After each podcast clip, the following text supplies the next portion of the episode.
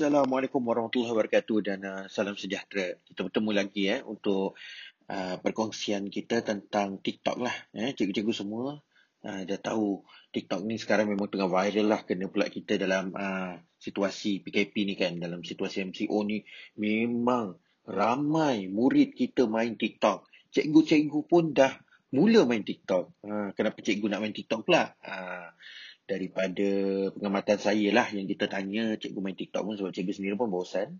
Keduanya, cikgu pun rasa macam anak murid banyak main TikTok tapi tak join kelas, tak join Google Meet, tak tengok YouTube yang cikgu beri. So, dia banyak dekat TikTok. Jadi, cikgu ni nak bagi nota-nota tu nak berhubung dengan murid melalui TikTok. Cikgu pun nak tahu TikTok tu apa kan. Jadi, ia adalah salah satu aplikasi yang sangat bermanfaat lah kerana ia uh, memudahkan perhubungan antara guru dengan murid. Selain pada itu, cikgu juga dapat tengok apa trend-trend terkini yang selalu murid duk sibuk cakap dalam uh, kumpulan WhatsApp dan kumpulan Telegram. Jadi kita nak tahu cikgu ni sentiasa cuba menaik taraf diri dia dengan pengetahuan. Dia nak tahu apa yang trending, apa yang dia sebutan murid supaya lebih in dan lebih dekat dengan murid. Bagi saya sendiri, Cikgu Harry, eh, saya ni sebagai seorang uh, jurat, orang katalah jurulatih pakar pembangunan sekolah kan SISC Plus kerja dekat PPD jadi kenapa nak sibuk main TikTok pula? Saya sebenarnya secara jujur lah saya main TikTok ni sebenarnya sebab saya sendiri pun nak tahulah TikTok ni apa benda sebenarnya.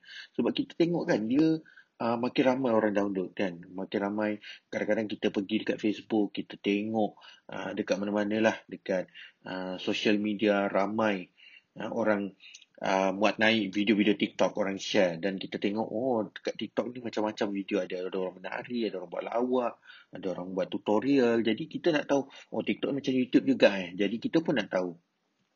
Uh, dan uh, rasanya semua pun dah maklum lah kalau TikTok ni video dia uh, memang bentuk tegak lah. Jadi mungkin tu juga pada pendapat saya lah salah satu sebab kenapa ramai orang suka nak main TikTok. Sebab uh, tak ada orang nak suka nak apa nak rotatekan phone tu kan. Uh, jadi salah satu trend teknologi bagaimana generasi baru kita menggunakan teknologi menggunakan telefon mereka. Mungkin dah kurang konten yang berbentuk melintang. Banyak yang menegak macam pegang phone jadi tak perlu nak rotate banyak kali yeah? um, dan saya juga nampaklah bila masuk TikTok ni kita nampak apa sebenarnya murid-murid kita enjoy ni. Apa yang diorang sibuk. Ah, lagu-lagu trend terkini yang diorang suka. Dan kenapa mereka tengok uh, TikTok ni lama-lama. Dan bila saya tengok, bila saya tengok dalam TikTok tu rupanya uh, mereka bukan semata-mata nak tengok video joget ke, nak suka dengan orang ke, nak tengok itu dan ini ke. Tapi sebenarnya dekat TikTok tu dia banyak sangat konten-konten yang orang kata bermanfaat. Ya? Ada konten agama, ada konten ajar, uh, kata bergigi dengan betul. Ada juga konten tentang uh, fakta haiwan. Rupanya sambil kita berhibur, kita juga dah disajikan video-video yang uh, bersifat educational ataupun bersifat pendidikan. Jadi saya pun teruja lah bila mula main TikTok ni kan uh, dekat TikTok kita boleh nampak video-video memang menarik. Ada orang kreatif. Tak kurang jugalah ada video yang tak berapa kan. Tapi kebanyakan video ni kreatif sebab orang-orang biasa yang buat. Bukannya artis. Kalau artis masuk TikTok ni, dia kadang-kadang dia crop je video dari YouTube, video-video famous ataupun klip video lagu dia. Tapi tak berapa viral dan tak terkenal pun dalam TikTok ni. Tapi TikTok ni kebanyakannya orang biasa. Uh, itu yang menjadi saya lebih rasa tertarik kerana kita boleh tengok bagaimana orang biasa boleh jadi famous dapat duit yang banyak. Kerana TikTok menekankan everyday life situation. So dia kehidupan sebenar orang. Ya berbanding kalau kita tengok dengan YouTube tu semua dengan lighting yang cantik orang buat music video kan. Ha, tapi TikTok ni bantai je ha. Kita boleh tengok video orang dekat dapur masak sambil menyanyi ataupun mungkin sambil jalan ke kedai tiba-tiba tahu eh Jangan beli ni, jangan beli tu. Ha, tengok. On the spot orang boleh buat video. Benda tu relatable. Dan kadang-kadang orang buat lawak. Contohnya, cik, cikgu ni dikongsikan uh, sedihnya jadi cikgu bila mengajar online. Murid tak masuk kelas, gini-gini semua. Jadi berkongsi. Apa yang dikongsikan tu relatable. Sangat berkait rapat. Sangat boleh uh, kita engage dengan, kita boleh connect dengan uh, content creator tu. Kerana itulah situasi yang alami dan menjadi uh, satu satu punca juga. Salah satu punca yang menyebabkan ramai orang nak komen dekat video TikTok tu ramai yang nak like sebab mereka boleh berbicara lebih lanjut. Dan benda tu berpanjangan. Dan daripada situlah content creator dapat followers yang ramai kerana macam berinteraksi dengan orang biasa. Uh, okay. Tidak nafikan juga lah kita jumpa banyak bakat-bakat baru ada orang pandai melukis kerjanya lukis bendera aja ha. so uh, ada tu yang ajar teknik nak lipat baju dengan betul ha. ada 10 cara satu video satu cara ha. itu pun memang menarik lah benda yang kita tak pernah terfikirkan ya yeah? Uh, dekat TikTok ni sebenarnya sesiapa pun mudah nak dapat like lah dan dapat view sebab TikTok akan kena pasti video kita ni rampat uh, paling ramai ditonton oleh siapa. So new users akan dapat uh, banyak video-video baru uh, di, akan dimasukkan dalam satu bahagian dinamakan FYP ataupun For You page. For You page. FYP. So dekat situ apabila seorang tu berinteraksi dan banyak berinteraksi dengan video-video berbentuk uh, aquarium ikan, penjagaan ikan, maka uh, in the future akan banyak video berbentuk uh, semacam itu akan masuk kepada FYP seseorang. Uh, jadi uh, TikTok juga membantu kita mencari FYP, uh, mencari niche kita, niche kita ni eh, yang uh, kumpulan-kumpulan tertentu yang memang akan suka video kita. Dan kita tahu niche kita ni akan menjadi penyebab untuk kita buat konten lebih banyak ke arah itu. Uh, selain pada itu juga kan ikut pengalaman saya buat video dekat TikTok ni ialah kita lebih mudah dapat followers sebab um, bila saya dapat niche contohnya students. Sekarang ni niche saya lebih pada students sebab saya banyak bagi tips tentang bagaimana nak uh, belajar dengan baik eh. Uh, bagaimana nak uh, buat nota dengan bagus. So uh, kebanyakan niche saya daripada students dan mereka banyak suka nak follow Ha, mereka tak kenal saya, saya pun tak kenal mereka lebih mudah follow. Berbanding kalau saya dekat YouTube, mereka yang follow pun kumpulan cikgu-cikgu. Okey dan uh, mungkin tak banyak ya. Uh, sebab dia tak push content macam dekat TikTok dia push content. So itu perbezaan dia lah. Um, dari segi pendidikan lah kita bercakap masuk kepada rangka pendidikan bagaimana lah eh, agaknya TikTok ni sebenarnya boleh bergerak sebagai satu medium untuk pendidikan apa yang saya perasan ialah TikTok uh, obviously lah kebanyakan penggunanya adalah yang berumur antara 13 hingga 19 tahun dan kebanyakan tools dalam uh, TikTok ni sebenarnya agak mesra dengan apa yang murid suka. Contohnya lagu-lagu trending, efek-efek yang menarik berbentuk AI kita boleh tengok tiba-tiba ada rama-rama atas kepala ataupun kalau siapa yang suka nak uh, bercakap tapi di kawasan yang agak lain, di sesuatu tempat yang lain, kena pula kita sekarang ni kan dengan PKP kan tak boleh pergi mana-mana, boleh gunakan efek green screen. Contohnya, suasana di tepi, di tepi pantai. Jadi dia gunakan belakang tu, dia masukkan, dia gunakan uh, efek green screen, jadi dia masukkan saja gambar di tepi pantai di belakang dia tu. Uh, jadi jadi dia boleh cerita tentang pantai and everything semua. So kita boleh nampak bagaimana TikTok ni memudahkan um, content creator ni untuk buat video. Jadi menjadi satu daya penarik yang sangat bagus eh. Uh, dan murid suka efek-efek macam ni. Uh, tiba ada kacamata, tiba ada dinosaur kat tepi. Uh, so sangat menarik. Okey, uh, selain daripada tu kita juga boleh tengok lah dekat situ yang boleh berduet. Uh, nak berduet penyanyi ke, nak buat pantun ke. Uh, jadi seronok dan uh, dia lebih memudahkan pe- perkenalan lah antara seorang content creator dengan content creator lain atau content creator dengan uh, penonton. Jadi kalau cikgu buat suatu content, tanya-tanya soalan, murid boleh jawab. Uh, mereka boleh buat secara duet. Ataupun boleh juga reply dengan video. Boleh tanya cikgu reply dengan video. Bagi penjelasan, bagi penerangan. Ada Dan ada juga stitch lah. Ya, untuk kita beri komentar tentang sesuatu. Um, bila nature dia macam tu, saya perasan dia lebih dekat dengan uh, viewers. Sebab viewers rasa macam soalan video tu tujukan pada mereka dan mereka boleh uh, berinteraksi segera dengan content creator melalui komen, like dan share. Jadi ia mempunyai satu cara yang sangat bagus bagaimana berlaku interaksi antara content creator, pembina konten, pembina kandungan dengan uh, penonton. Uh, dalam kes ini kita content creator ni cikgu lah dan penonton itu ialah murid. So nanti macam berlaku lesson. Ini ini sebenarnya sebenarnya macam uh, mini lesson lah ataupun sebenarnya co-curriculum di luar eh ataupun kelas tambahan. So dia sangat menarik. Uh, dan akhir sekali ialah kita boleh tengok eh kita boleh kadang-kadang dekat FYP tu muncul konten-konten daripada orang negara Brazil, Indonesia, Jepun dan sebagainya. Jadi konten tu lebih meluas. Uh, kita dapat mengenali seluruh dunia. Uh, the sense of humor from other countries, from one country to another. Kita boleh tengok dekat negara lain. Okay, apa yang dia suka makan. So, banyak konten-konten yang uh, global. Kita boleh dapat tengok juga dekat TikTok ni lah. Ya. Setakat ini, setelah saya ni kan banyak buat TikTok, tengok TikTok dan cuba uh, menganalisisnya dari segi kebolehgunaan untuk sudut pendidikan. Ya, kan saya banyak sangat dengan itu saya banyak sangat menghabiskan masa dengan TikTok. Saya perasan saya sendiri membina kandungan, saya menjadi lebih kreatif dan lebih terbuka. Sebab saya boleh tengok orang biasa boleh buat macam ni. Kenapa? Saya pun boleh buat. Kan? Uh, saya cuba mikirkan. Saya tidak salah kreatif mana macam Cikgu Kim Seri. Ya? Cikgu Jam Petra ataupun uh, Ustaz Hafiz Hussain uh, mereka banyak sangat kaedah-kaedah kreatif mereka menghasilkan video dengan cerita dan sebagainya. Jadi uh, sedikit sebanyak benda tu beri kesan kerana banyak nonton video mereka. Jadi saya lebih kreatif. Saya juga lebih berani untuk buat video yang lebih baik lah berbanding sebelum ni. Saya hanya ajar tutorial saya memberikan komentar PK21 kadang-kadang sebut lawak dan uh, cari unsur-unsur yang ber, uh, cari kandungan-kandungan yang berunsur hiburan juga eh Uh, dan of course saya menjadi lebih teruja untuk mengelaskan lebih banyak video sebab saya dapat banyak like, banyak dapat views. Jadi benda tu kita seronok berbanding kalau dengan platform sebelum ni agak susah nak dapat 100 views pun susah.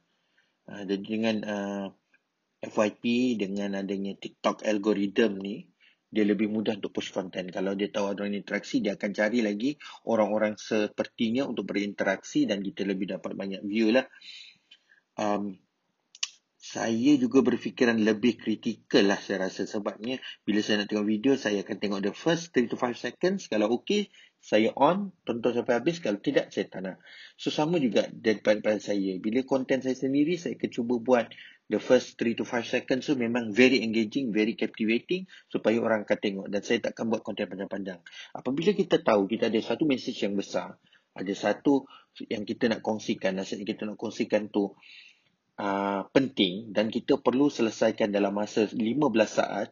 Jadi kita lebih kritikal untuk milih apa perkataan kita nak pakai, apa yang kita nak cakap, apa poin yang penting. Jadi kita tak bazirkan masa dekat situ. Eh. Kadang-kadang kita cuma bagi tiga perkataan dalam masa 15 saat dengan uh, penjelasan, orang dapat pun dah cukup penting, dah cukup uh, maksud saya lebih baik berbanding kalau kita cakap panjang-panjang lebih kurang sejam ya 30 minit 40 minit buat video tapi uh, orang tak rasa nak tonton panjang-panjang macam tu kan jadi tak berapa best.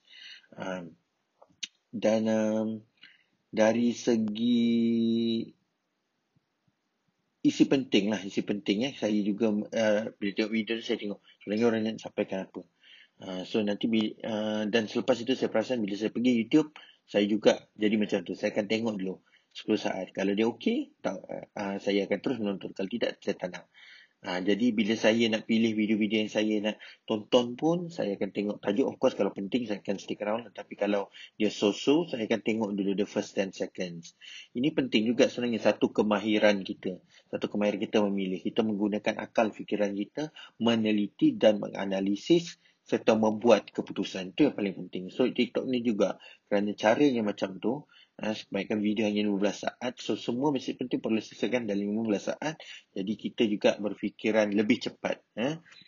So, sebenarnya dari segi thinking skill semua kita tu sebenarnya boleh dikembangkan dengan uh, TikTok ni sebenarnya. Ha. Alright. Dan uh, Yalah saya tak nafikan lah Saya menjadi addicted juga dengan Bila dah banyak sangat tengok video TikTok yang menarik ni Saya jadi addicted Kadang-kadang saya terlupa nak tengok uh, YouTube lah Facebook video lah dan sebagainya ya. Facebook watch Kerana TikTok lebih macam lebih captivating So bagi saya sendiri Saya perlu kawal masa lah Dan saya juga perlu jarak-jarakkan masa Untuk consume content eh. Uh, bila bercakap tentang consume content ni ya, hmm, Bagaimana pula dengan murid apa perubahan terbesar apa perubahan terbesar yang berlaku kepada cara murid sekarang menggunakan konten atau consume the content. Kita boleh tengok eh nak ada murid sekarang dia jenis straight to the point. Kita tak payah cakap jangan jela, masukkan point menarik dia akan dapat. Uh, jadi ini satu refleksi yang bagus. Sebenarnya satu cerminan yang bagus untuk kita sebagai cikgu supaya kita milih konten yang penting dan tepat saja untuk kita berikan kepada murid kita. Dan untuk menyampaikan konten itu ha, ini cabaran pada saya jugalah sebenarnya sebab saya jadi content creator jadi saya perlu pastikan bahawa tajuk saya tu sharp melekat the 3 to 5 the first 3 to 5 seconds saya ada soalan ke saya ada tajuk ke yang memang boleh engage mereka dan saya kadang-kadang perlu adakan lagu yang menarik dan saya juga perlu ada kesan khas yang menarik supaya kita nak mereka fokus. Ha, jadi uh, inilah murid kita sekarang tak boleh main just macam cakap atau tulis mesej panjang-panjang.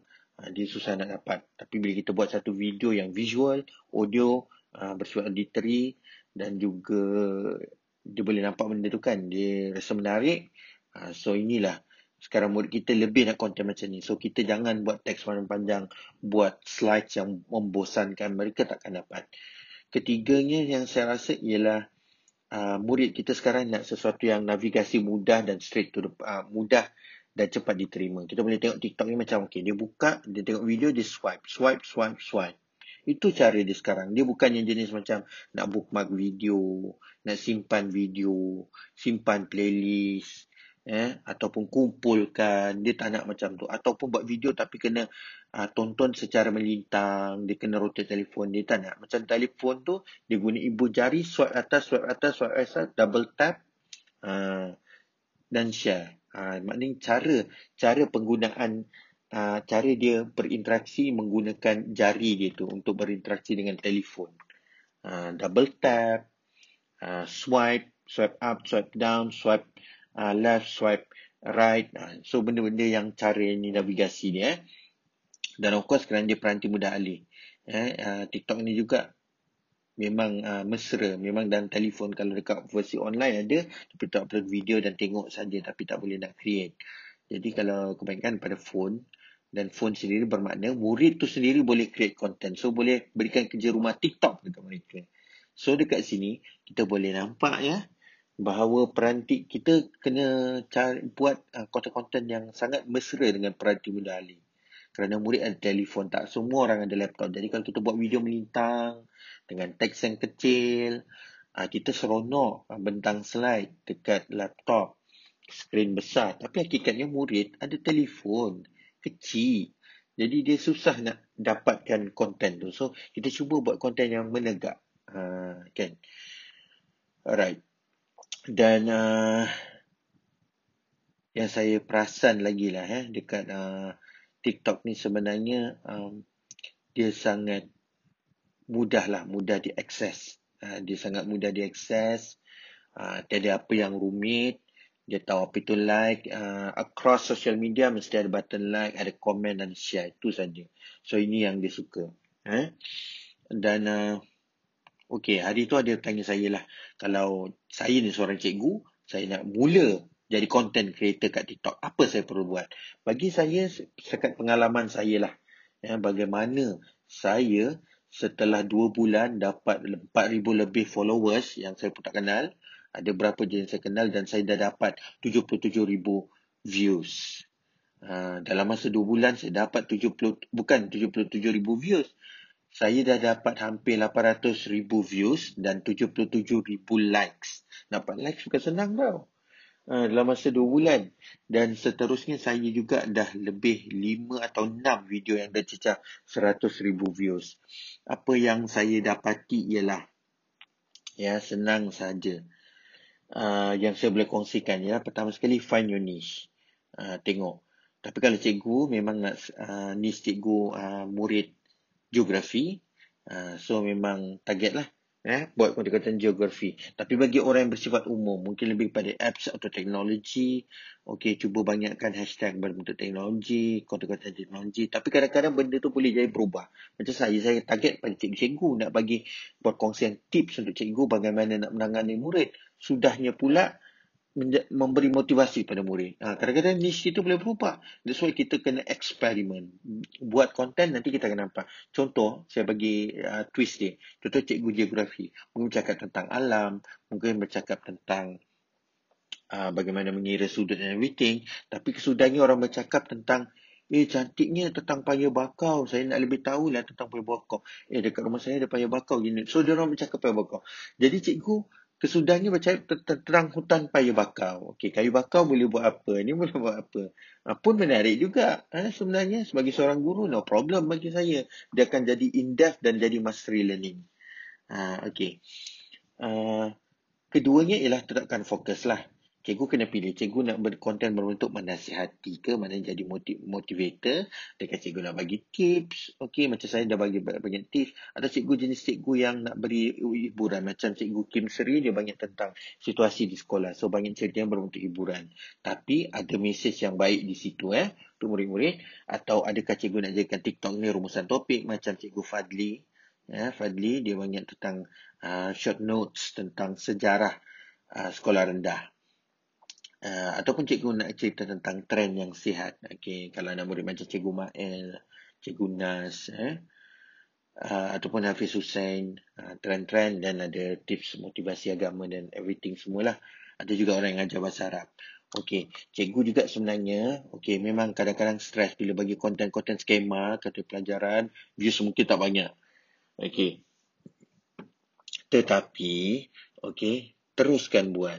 Kalau cikgu stres, sesekali tu kalau dia rasa teringin nak buat konten-konten, orang tiba-tiba orang buat trend uh, eksperimen air. Sedangkan cikgu seorang cikgu geografi. Ha, tak apalah buatlah sekali-sekala. Tiba orang nak buat trend uh, high 2021.